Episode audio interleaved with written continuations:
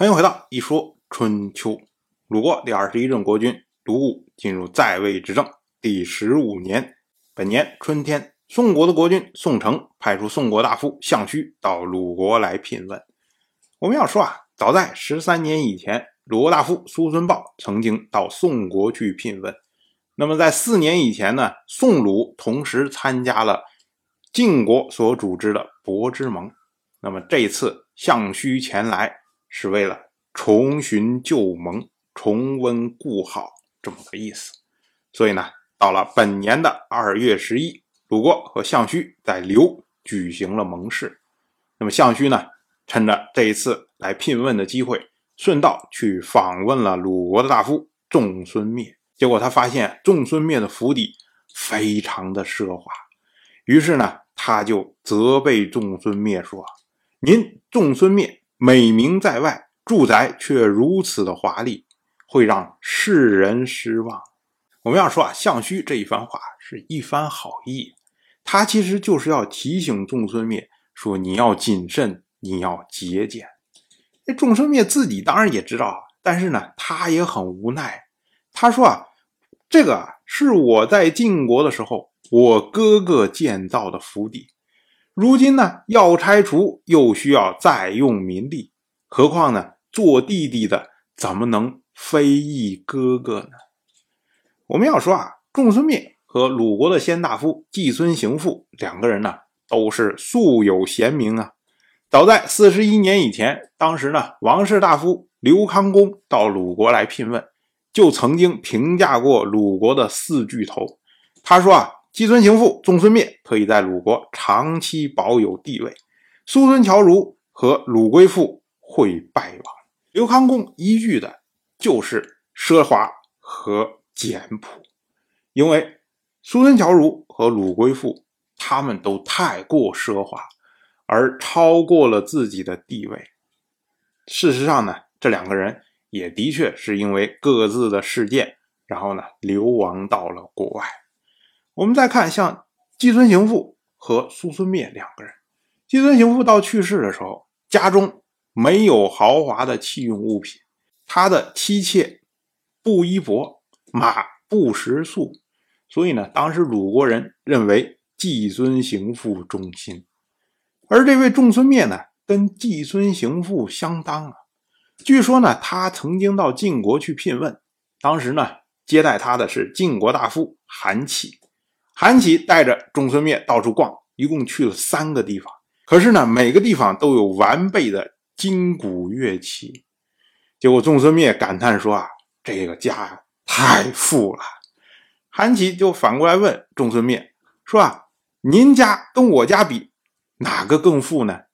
结果仲孙灭就回答说：“我家太穷了，唯一能拿得出手的就是两位能士，他们能够帮助我安邦定国。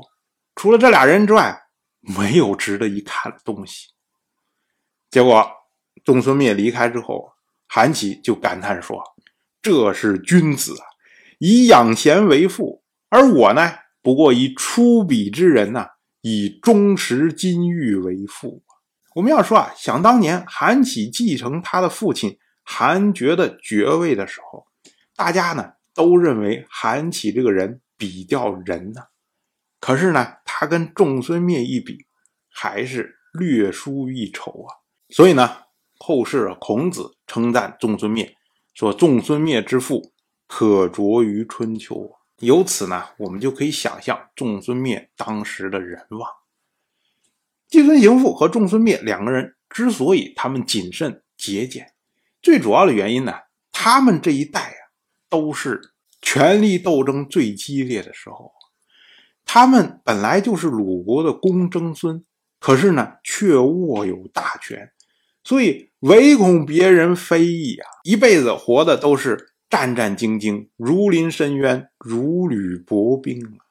那到了如今，仲孙灭年事已高，那他一辈子节俭的习惯，难道会突然之间性情大变，自己给自己盖了个华丽的府邸，然后说：“哎，这是我哥哥给我盖的，不是我自己想盖。”当然不会了。可是呢，你如果让他拆除，他就会觉得。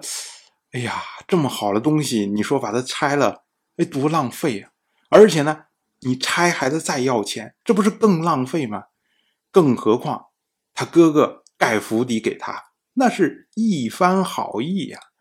你能够板着脸说：“哎，把它都拆了”，太伤人情了。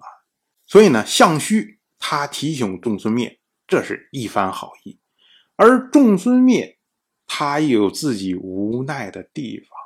那他所说的这个回答呀，实际上也是人之常情啊。